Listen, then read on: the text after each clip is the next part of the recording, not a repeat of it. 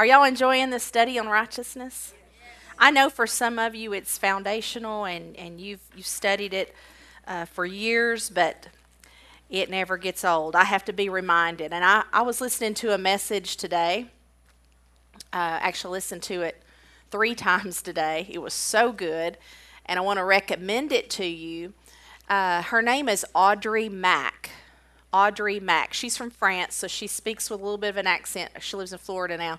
She teaches a lot at Andrew Wommack's uh, Bible School. And they did a, um, trying to think, Healing is Here seminar. So it was really on healing, but she did a whole session on righteousness.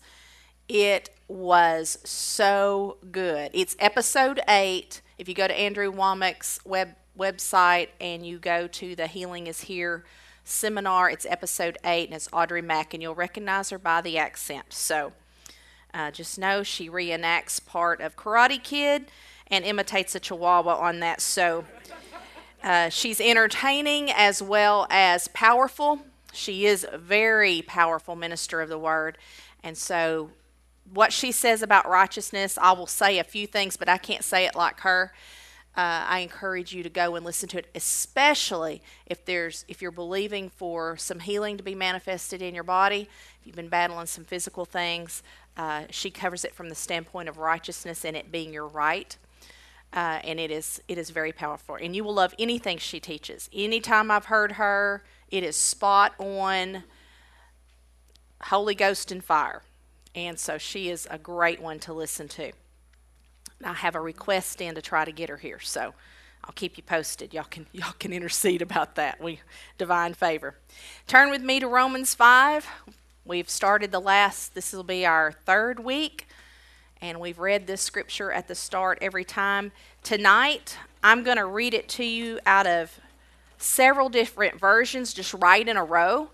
And the reason I like to do that is because sometimes there's one word in a different version that will pop something on it'll connect with you how you think. And so i'm not just trying to be redundant. Uh, there might be something in one of these versions that really helps you understand your righteousness better. We've called this jesus based righteousness. Uh, this is just part three but i kind of subtitled it the effect of righteousness. We've spent two weeks talking about uh, righteousness being gift. When you accept Jesus as Lord, you are accepting His righteousness. We, it's very plain. He made this a gift to you. It's not something you can earn. You don't earn your place with God. You don't earn the promises of God. We got to get to a place where we realize it's a gift and that we accept it and we're not depending on our own righteousness. So, with that, uh, this first one is from God's Word translation. It says, It is certain that death ruled because of one person's failure. That's Adam. It's even more certain that those who receive, receive, receive God's overflowing kindness and the gift of His approval that's what righteousness is will rule in life because of one person, Jesus Christ. Not because of me, but because of one person, Jesus Christ. Uh, Bible in Basic English says it this way For if by the wrongdoing of one, Adam, death was ruling through the one, much more will those to whom has come the wealth of grace and the giving of righteousness be ruling in life through the one, Jesus Christ. The Living Bible. The sin of this one man, Adam, caused death to be king over all. But all who will take God's gift of forgiveness and acquittal. See, acquittal. It means something to me. This, is, this makes it legal.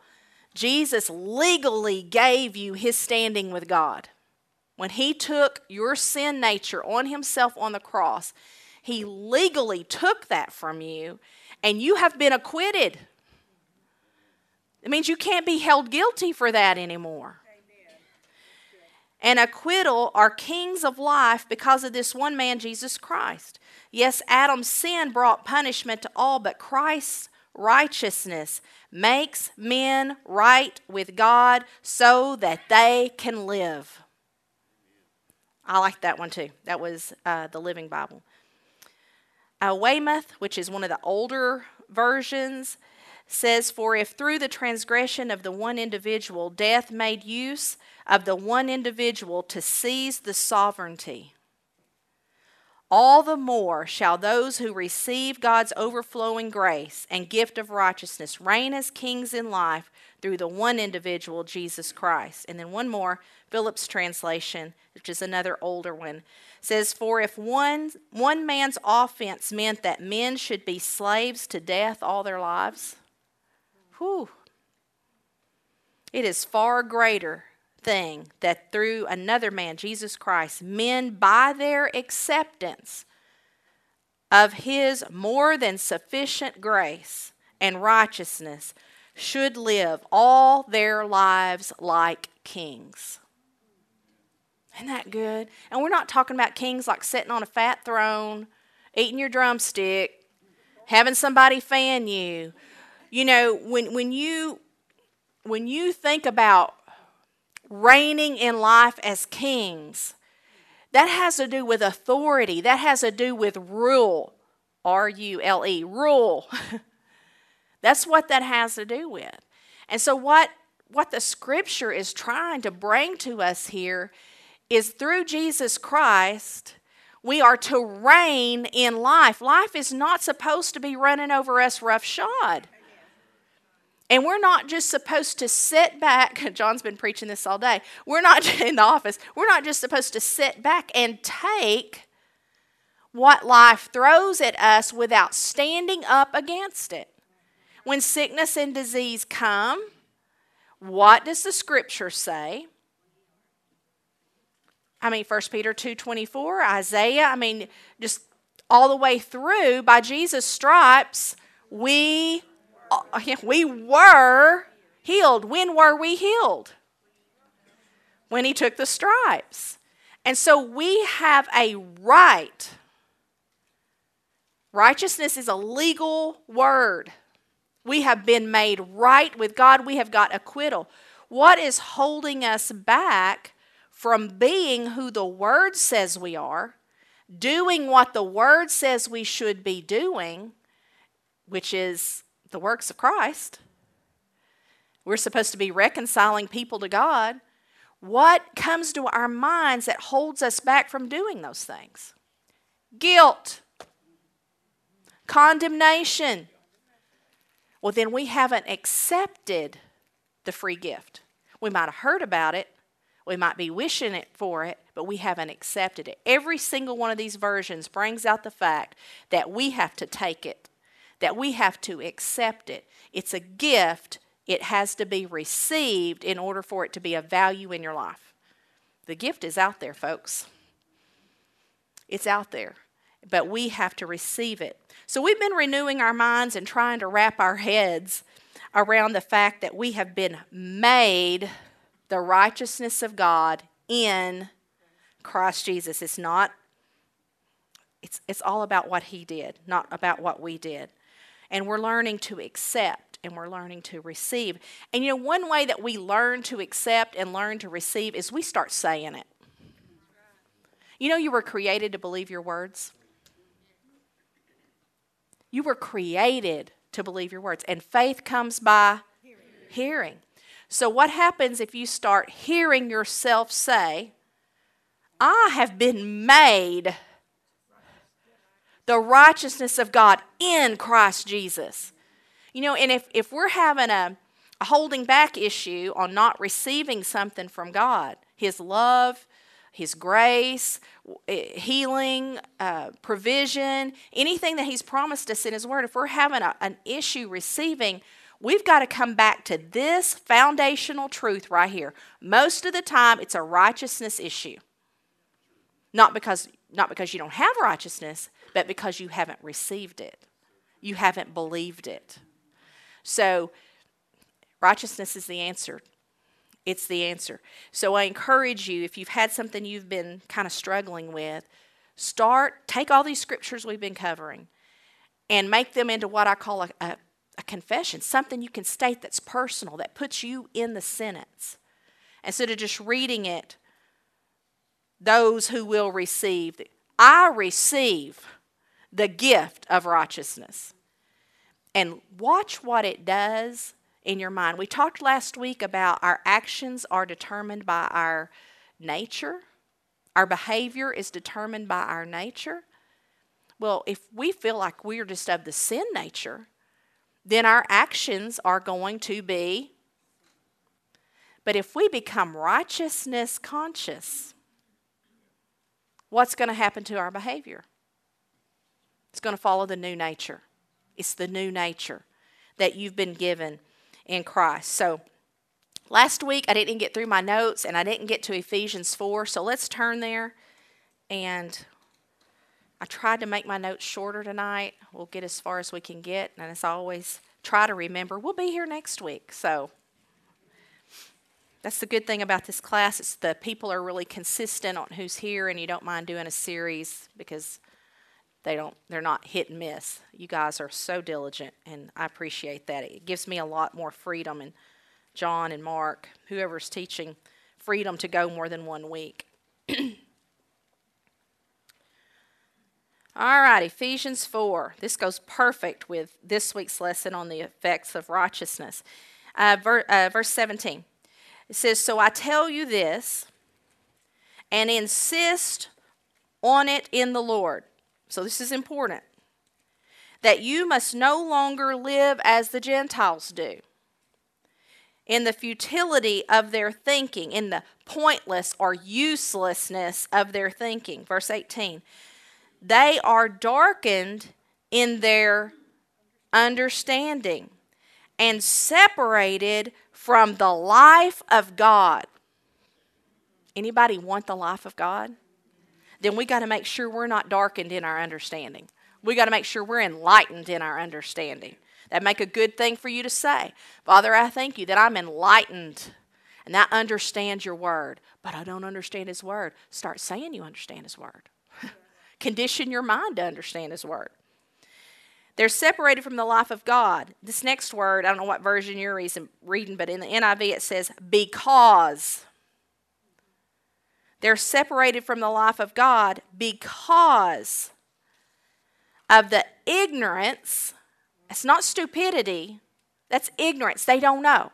The ignorance that is in them due to the hardening of their hearts. You know what the hardening of your heart is? When you hear something and you go, mm, that can't be for me. No. It's a rejecting. Rejecting of the word, rejecting of the truth hardens your heart towards that truth. We're, the scripture says that we are to receive the ingrafted word. And if you think about grafting something, if we do a skin graft, the, the skin around it takes on the new skin and becomes one with it, where it can't be, it can't even be separated from it. That's the way we're supposed to do with the word. Father, here's my life. I'm going to engraft your word into my life.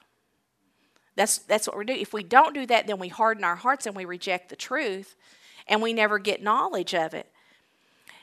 Just take note of this. We're not going to go there, but in Romans 10 3, it speaks about people not submitting to God's righteousness. Well, wouldn't everybody want righteousness?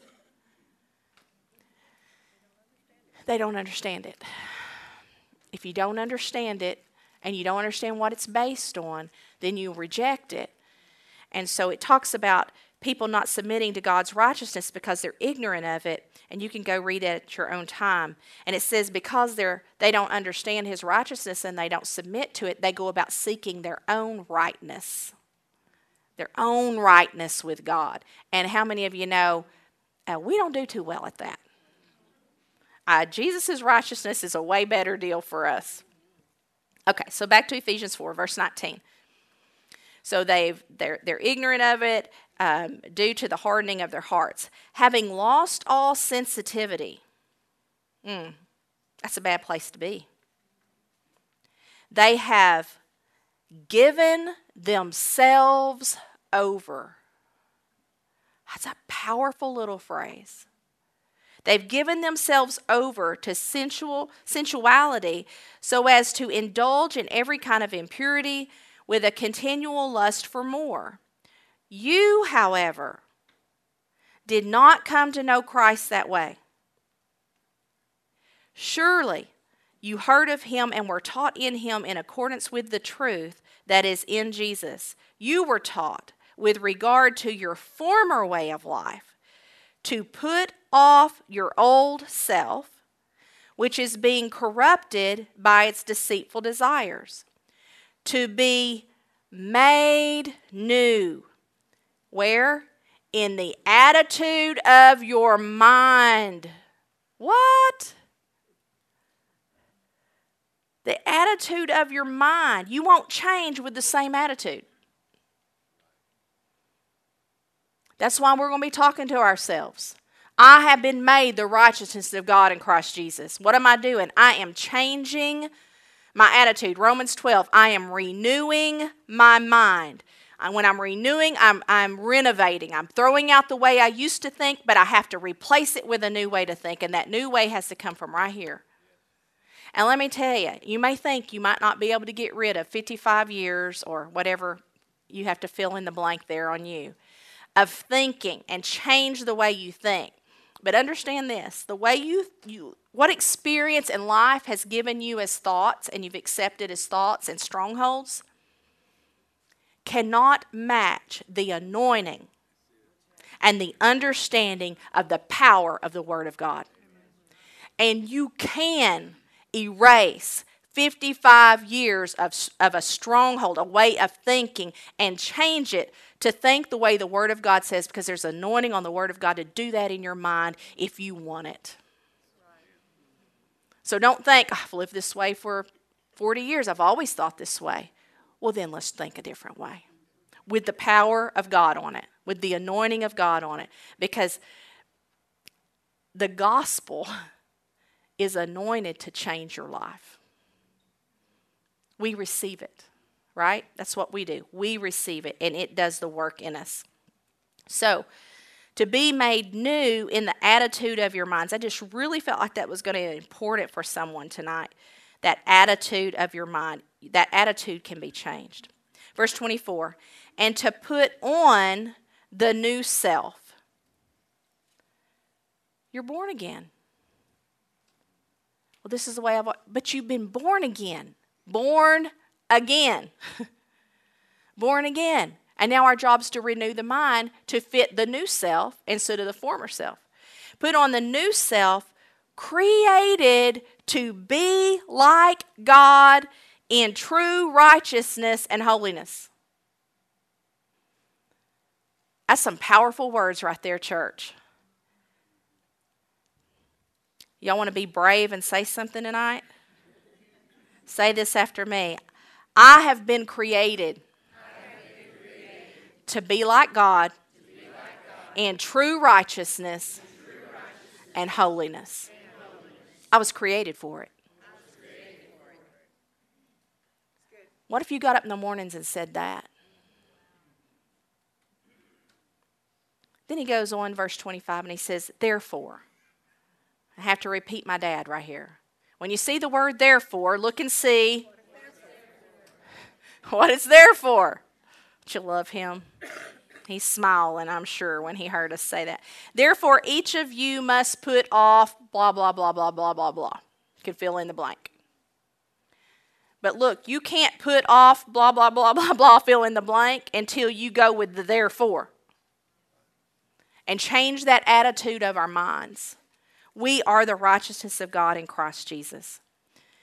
We're going to do a lot of scripture reading tonight. Y'all game for that? This is Bible Bible study.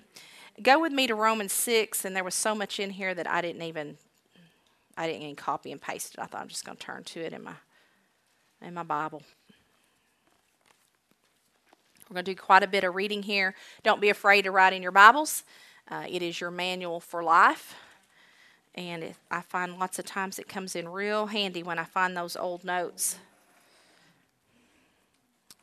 I have a not so pretty Bible in my office um, that some of the pages fall out of that really have some good, mm, they got some good notes in them. Lots of years. Romans 6, I'm going to start in verse 6. This whole thing is about walking in the newness of life, so you can read above. It's all good. It's just hard to find a place to, to start and stop sometimes. Okay, verse 6, he says, Knowing this, that our old man is crucified with Christ, that the body of sin might be destroyed. Has the body of sin been destroyed? You may not have accepted it, but it just said, I've been crucified with Christ, right? That the body of sin might be destroyed, that henceforth we should not serve sin. Did you know that, that sin is a very cruel master?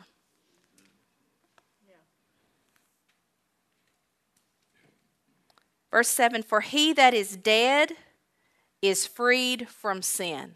You know what he just told you? Your old man is dead. And if a person is dead, if they've broken the law and there's a warrant out for them, you can't go get them. They're dead. You are dead to sin. I am dead to sin. Y'all want to say that? I'm dead to sin.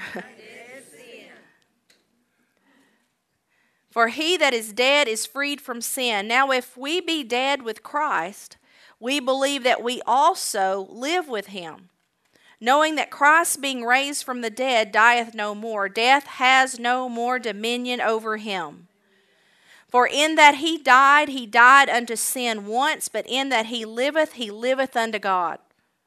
That means you do too. Likewise. What does likewise mean? Just like that. Reckon you also yourselves to be dead indeed to sin, but alive unto God through Jesus Christ our Lord. Let not sin, therefore, reign. Boy, have we heard that word reign in the last couple of weeks? Who's supposed to reign? Sin? Who's supposed to reign? That's right. Likewise, reckon you yourselves also dead to sin, but alive to God. Let not sin, therefore, reign in your mortal body, that you should obey it in the lusts thereof. Who is going to let not sin? who's gonna Who's gonna rise up and not let sin?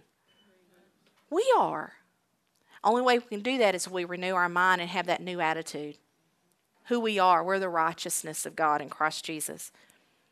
Listen to this, verse 13. Neither yield ye your members as instruments of unrighteousness unto sin, but yield yourselves unto God as those that are alive from the dead, and your members as instruments of righteousness unto God. Yield is a strong word. In fact, I don't remember if it's in this passage or another passage I read it. Yeah, it is in this one. We'll get to it. eh, who you yield yourself to, it says you are servants to obey. So if you yield yourself to sin, you are a servant to obey sin, and sin will drive you with a whip. But if we yield our members, our, our body, to God, to righteousness, then who's going to be our master? God, righteousness. So neither yield ye your members as instruments of unrighteousness unto God, but yield yourselves unto God as those who are alive from the dead, and your members as instruments of righteousness unto God. For sin shall not have dominion over you. Sin, say it with me, sin will not have dominion over me. That's right. You're not under the law, you are under grace. What then? Shall we sin because we're not under the law but under grace? God forbid.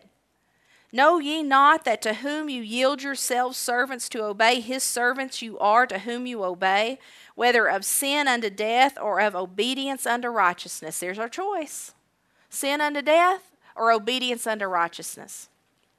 But God be thanked that you were the servants of sin, but you have obeyed from the heart that form of doctrine which was delivered unto you, being then made free from sin, you became the servants of righteousness. I speak after the manner of men because of the infirmity of your flesh, the weakness of your flesh. For as you have yielded your members servants to uncleanliness and iniquity unto iniquity, even now yield your members servants to righteousness unto holiness. For when you were the servants of sin, you were free from righteousness. What fruit had you then in those things that you're now ashamed? For the end of those things is death. But now, being made free from sin, you have become servants to God. You have your fruit unto holiness, and the end everlasting life. For the wages of sin is death, but the gift of God is eternal life through Jesus Christ our Lord. This is the effect of righteousness. See, people want to not sin in order to be righteous. But the truth is, you have to be righteous in order not to sin. You have to have the mindset of righteousness. And that helps us beat that stuff when we come from a different place. So, righteousness puts you in the reigning in life position where sin's not driving you, but, but you are ruling over sin. You are ruling over sickness and disease. And that really stretches people's minds. Reigning is an authority word. And I, have got a feeling that we're probably going to work our way into the authority of man uh, as we go through this, uh, not tonight, but in the weeks to come. Um, that word reign, it means to rule. When I looked it up today from Romans 5, it means to rule or to be the master of a thing. You're supposed to reign in life. You're supposed to be the master of life. Life's not supposed to be telling you who you are. The word's supposed to be telling you who you are. The, word, the life's not supposed to be telling you what you're going to do. The word's supposed to be telling you what you're going to do. And that's how we're going to master it. One thing that Audrey Mack brought out in the teaching I watched today was uh, something about the word intimidation. And, and where you rule, you're not intimidated. I, where you rule, you're not intimidated. Why? Because you know where you have authority. And I think that's the issue for a lot of people is they don't know where they have authority. They don't know where the sovereignty of God determines if they're sick or not sick, if they die or live. And so there's this big question, especially in not, y'all know I like to use the word religion when I, I'm not talking about Christianity, I'm talking about a lot of unlearned Christianity. And, and I'm not saying I know it all. Okay, I'm still learning. I'm learning with y'all. Every time I teach, I'm learning with y'all. But there's this there's this attitude in a lot of religious minds that God is sovereign, and He is. But in God's sovereignty, He gave you authority. He said, The heavens are the Lord's, but the earth has He given to the children of. So, who was supposed to kick the serpent out of the garden? Who's supposed to kick sickness and disease out of your body? Oh, he provided it. He provided it. But then he said the believer will lay hands on the sick and they shall recover. Who's supposed to lay hands on sick? Jesus is not going to come down here and lay hands on your mother or your child or your neighbor or your wife or your husband. Jesus come down and touch. No. He said the believer will lay so he gave this authority to man. That's the whole reason Jesus came. Man was kind of down here defenseless, after the fall of man, and Jesus came and he gave man back authority, and he told us to go and do these things in his name. You know what that means? In his authority. If I send you down to the bank, if I send Cindy down to the bank and I say, Cindy, go get $500 out of my bank account, she can't just go do that. But if I give her power of attorney, you might say power of authority, it is the same thing as if I walked in the bank. Jesus has given you power of attorney, power of authority to do what? Do his works. Do his works. And anything that's in his word, you have the authority to operate in it. And I love that. He didn't just leave us down here. So it's a legal term. You are legally in the in the courts of heaven you have been acquitted. You are righteous. You have been made right through Jesus. And it is your standing. It is your legal standing. What do I do if condemnation comes? What do I do if shame comes? There's a difference between conviction and condemnation. We talked about this a little bit last week, I think. Condemnation always puts us down, it drives us further into sin. Why? Because I think I used this example. You ate one Snicker, you just well to eat the whole bag right? So, but conviction brings us to change. It doesn't condemn us where we where we feel like failures. Conviction brings us up. And so the Holy Spirit convicts us. But we've been made righteous, and just because we sin doesn't make us sinners. You're still the righteousness of God in Christ Jesus, even if you sinned. And, and that's something that religion doesn't teach. I love an example. I think it was Charles Capps or Jerry Savelle one that gave this example years ago. Just because you stand in the garage, it does not make you a car. And just because you sin, it does not make you a sinner. Don't say you're an old sinner saved by grace. You were a sinner, you've been saved by grace, now you are the. That's right. So just because you sin doesn't make you a sinner. That's, that's not your nature. Your nature is righteousness. And really, your sin is none of the devil's business. It's between you and the Father. And 1 John 1 9 tells us if we confess our sin before him, he is faithful and just to forgive us of our sins and to cleanse us from all. Cleanses our conscience. That's what it does. It cleanses our conscience. So, righteousness is your standing with God. I like to call it your it's your kingdom bill of rights. It's your kingdom bill of rights. That's important because if you don't know your legal right, you won't fight. You won't speak up. So you're not commanding God. Anything that's in here that God's promised you is already provided for. Was provided in Jesus Christ. His work is done. He is seated at the right hand of the Father God. He's not doing anything else. Now it's up to you to receive what He did. And your salvation was complete. Anything that you need in life, anything that the scripture says, anything that pertains to life and godliness is provided through the knowledge of Jesus Christ. And so your legal rightness with God. If you don't know that, you won't walk in your God given authority and you won't, well, you're just going to live intimidated. That word intimidated. Where if anything that you're trying to believe is challenged, you back down. Let me tell you, if you come to get my purse, it's my purse and I don't want to have to replace my driver's license. Don't worry, don't even think about the money that might be in the purse. I don't want to have to go down, Janelle, sorry, to your office. Ooh, I about messed up. Janelle's in the house. To the DMV and and get a new driver's license. Call the credit card company. Get the credit get new debit card. You know, if you come to get something that's mine,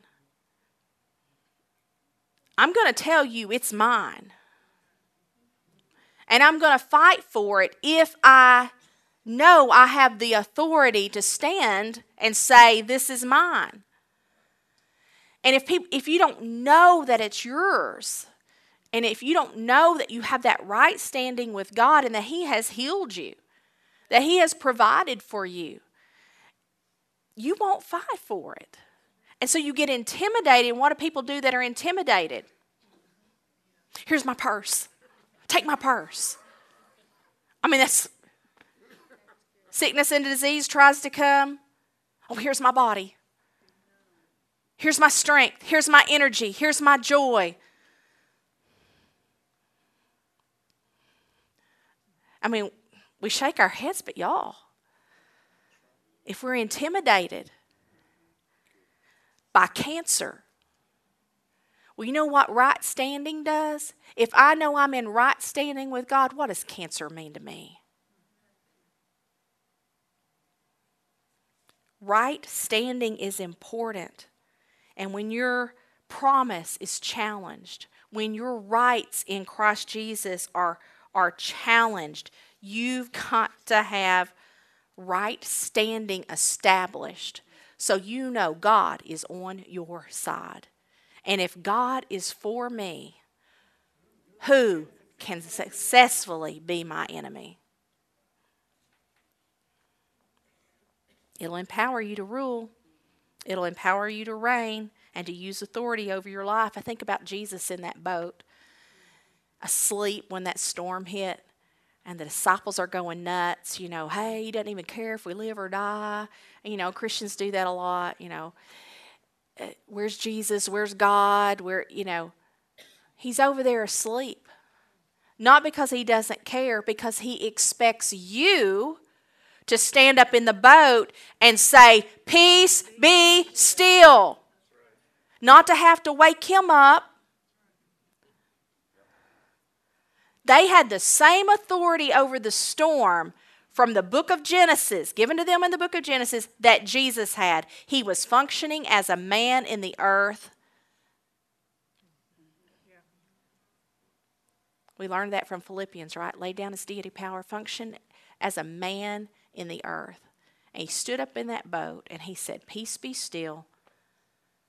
And it was still. Why? Because God gave man authority in the earth. I've talked to tornadoes one of Rusty's first experiences in the faith message. His first one was learning that God is good and he doesn't do bad things. That was our first date. He came back for two or three more, and there was a tornado coming through Pottsville, and I lived in Pottsville, and he was at the house, and I think the kids were there. I don't remember if we were married yet or not. And uh, I went out on that front porch, and me and that tornado had a talk. You get back up in that sky. Go up. You do no damage. He married me. Girls, take a lesson from it.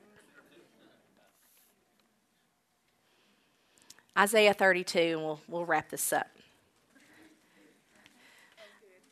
I love these next two verses. Isaiah 32, both of them are in Isaiah, so you won't have to go far. Isaiah 32, 17. The fruit of righteousness will be peace What's the effect of righteousness? Peace. I'm telling you, you look that word up, peace, it comes from the word shalom, which is one of my favorite words. Because shalom, this peace is so all inclusive. I mean, it, it, when you look it up, in the Greek or the Hebrew, shalom means safety. It has to do with happiness. It has to do with health. It has to do with prosperity. When we say shalom, when the, when the Jewish people say shalom, it is this, it is salvation. It is beautiful word. And the effect of righteousness is shalom. It is the God life. That's what it will produce in you. So the fruit of righteousness will be peace, shalom. The effect of righteousness will be quietness. And that doesn't mean you keep your mouth shut, although it might. It means rest. it means stillness, and it means undisturbed. You ever been disturbed? That's not peace. The effect of righteousness is an, is an undisturbed state. You know why? Because you know where you stand. You know where you stand. You're undisturbed. I need this word. It's really easy for me to get in a frenzy. So, you know, when I speak Shalom and, and, Natalie and I, we converse a lot through text. I use that word a lot, don't I? I mean, almost everything that we're praying about, that we're responding to, that we're praying over people, I come out with the word Shalom because it just it means so much to me. And here we have this quietness. I may start saying quietness, undisturbed. It'll produce that, and confidence. That's what I'm saying. Righteousness will give you a boldness, it'll give you a confidence. It takes intimidation off the table. This word confidence means security, assurance, and I love this both the fact and the feeling. Righteousness will produce a confidence in you, both the fact and the feeling. I love that because I like to feel confident. I don't like to have to work it up. But righteousness will give us and produce confidence, quietness, and peace forever, it says. Not roller coaster riding through life. Steady. That's how we're supposed to be. Go over to Isaiah 54 real quick. And whoever's got the mic, be ready. I'm hoping these people have something to say tonight, Lord. Isaiah 54, verse 14. After three weeks, we may not have much left to say. Isaiah 54, verse 14 says, In righteousness you will be established. Now, this version says tyranny. I think the King James Version says oppression. Tyranny or oppression will be far from you. You will have nothing to fear. Terror will be far removed, and it will not come near you. I use this with somebody today. Somebody that's been in, uh, someone's trying to intimidate them in their business, trying to shut their business down. And this person knows who they are in Christ. And, and I sent this to them because when I looked up this word, oppression and tyranny, uh, it was it was an intimidation. It was a pressure on you. It was it had to do with um, I'm trying to think of the right word. Being lied against and and unjustness and and it says it'll be far from you. You'll have nothing to fear. Terror will be removed and it can't come near you. Why? Because you know where you stand. Not in yourself. You know where you stand with God. Whom shall I fear? Right? So righteousness is so I don't know if we're going with this again next week or not, but I'm telling you, I just couldn't shut it down this week. There is there is just too much here. It's too important. I feel like it's an answer for a lot of us and things that we're trying to have in our life. Peace, confidence, assurance. We're trying to have those in our life. This is how this is what produces peace, righteousness. The kingdom of God is not meat and drink, but righteousness, peace, and joy in the Holy Ghost. That's what the kingdom of God is. And that's what we're supposed to be living in. That's what we're, where we're supposed to be ruling from, from his kingdom. Amen? All right. Kayla's got the mic. And she's waiting for you to raise your hand and say something. And we do have the draft system in play if necessary. No, I'm just kidding. I'm going to be first. You're good, Louise. You're good. Okay, way back when, when Jonay came, I, I think we just came into the new building, and I don't know if he was talking to me. I took it personally. He said, "You're the best God's got." Yep. You know what I thought? The first thoughts that came into my mind, boy, is he in trouble. you know, I mean, He said that all the time. me, you know, Yeah.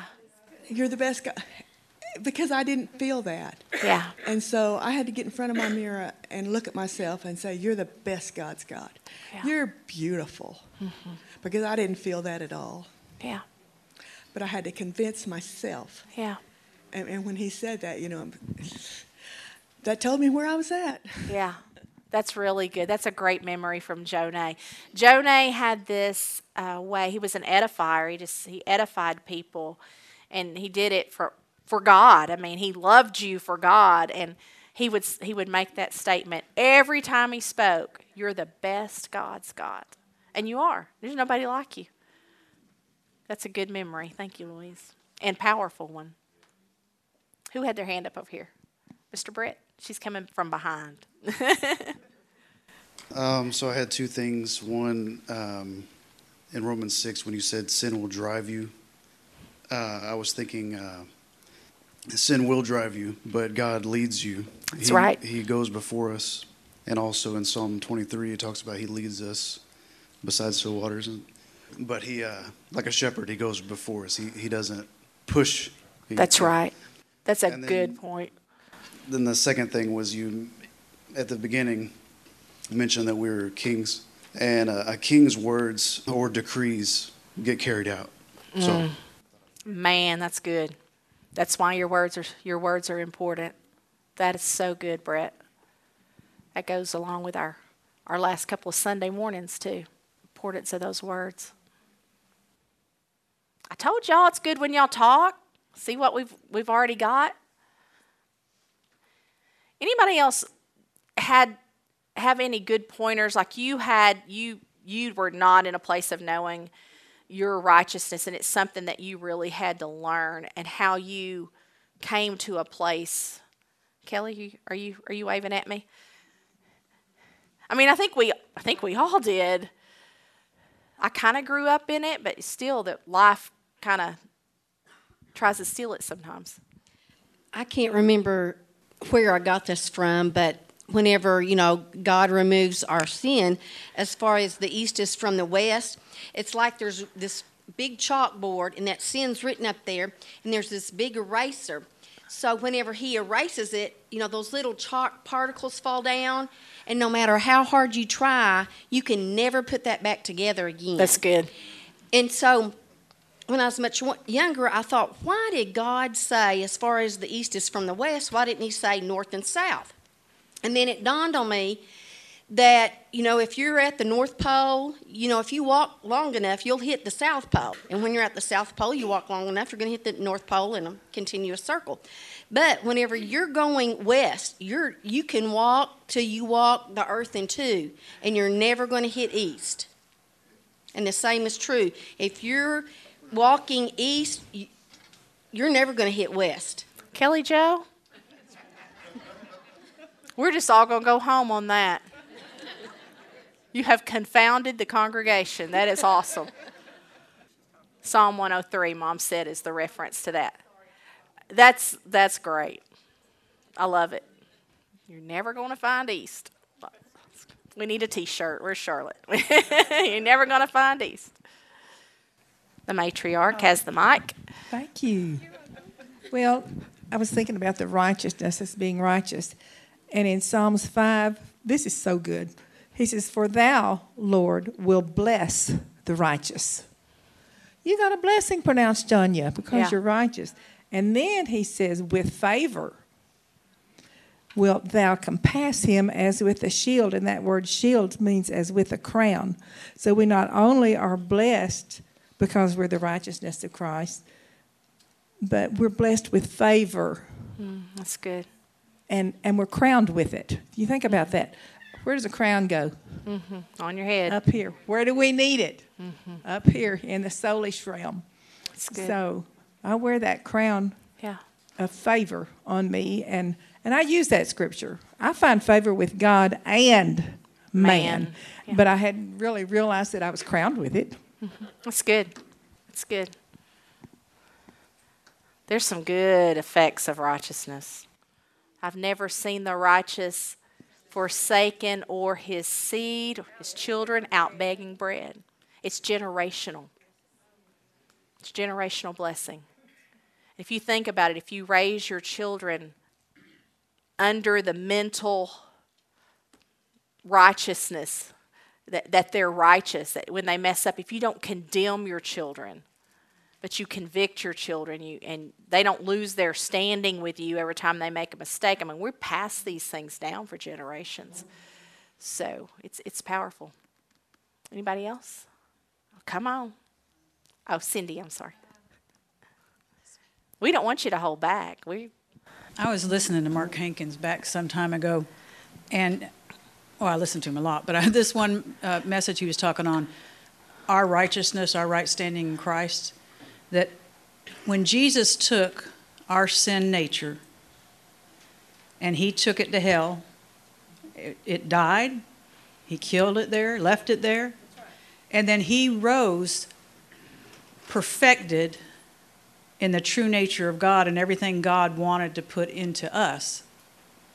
So when we look at Jesus and who he is, we have to realize that, you know, God couldn't fix us. He couldn't fix our spirits. It had to die and be born again. And it was born again truly in the likeness of Christ. And he's like the prototype. Mm-hmm. And then when everybody who gets born again after that, that old creature dies, a new one's you were born again. We are the same exact image as Christ because that's the only one there is. Scripture said he was the firstborn among only one. many brethren. So when yeah. condemnation and things try to come against us, we have to look at Jesus mm-hmm. and look at him in the sense of that's who I am. Mm-hmm. That's who I am. And I had a hard time dealing with that for years. Yeah. You know, that's who I am. We are in him. And we our life is hidden him. right. Yeah. And so, you know, that's the, good. the idea that it's, it's, it's gone, that old nature is gone. Yeah. And, and when the devil tries to bring it back up, it's like, it's gone. That's not what you want to resurrect. Yeah. There's some things you don't want to resurrect. Righteousness is a foundation for faith. Yes. You know, and, and if we cannot see ourselves righteous, we can't operate in faith. You're right. Because it's the faith in, that God gave us, the authority He gave us through our righteousness, that yeah. allows us to operate in that faith. So exactly if we right. don't see ourselves righteous, we won't walk in faith. We'll we'll find a way to X ourselves out. That's right. Of the promises, we will not qualify without it, and so that's so good. Y'all can preach, Miss Bryant. We've been watching Jerry Savelle, and um, this is what he's been preaching on lately. Proverbs thirteen twenty two. A good person leaves an inheritance for their children's children, but a sinner's wealth is stored up for the righteous. Ooh, that's a good. That's a good effect. Yes. That's good. Thank you. True. It, it it's like a magnet. It draws good things to you. So, Miss Detsy. I think one of the best things about being righteous is knowing that when we do mess up, He's faithful to forgive us of our sins and to cleanse us from all That's unrighteousness. Right. And you know, we we are we are righteous, and but we do mess up. Right. And we know that we can go to Him and that He will forgive us. That's so true. There's a confidence in that, and it keeps us from running from God, and it keeps us running to God, uh, even when we mess up. Who's got that mic? Let's hear that radio. A brother from Hot Springs shared this with me a couple of times. I love his ago. voice. and uh, it really, I identified with it. It's attributed to Martin Luther. When I look at myself, I don't see how I can be saved. When I look at Christ, I don't see how I can be lost. Ooh, that's good. Don't y'all just love his radio voice? It's just like, oh my goodness. He is our radio engineer, by the way. If you listen to KMTC, which is the radio station we have here at the church, uh, 91.1, uh, Mr. Jim is the one that keeps us on the air, and it is a great ministry. And has done it for how many years, Mr. Jim? How many years have you been taking care of KMTC? Probably about 40. Yeah, it's, it's a great ministry. I know John talked about it Sunday, but everywhere we go, we run into somebody who doesn't come here but listens to KMTC. And so I told John this last week, I said, you know, we pastor, and those people call us when they have need. We, we pastor far more than, than is in this building, which is beautiful. Uh, beautiful. We'd love for them to be here, but either way, we're getting the word out. And Mr. Jim makes sure that we stay on the air, and we, we've needed him many times. and he's always there to get us back on. So it's a good word, Mr. Jim. Well, I guess all the righteous can stand.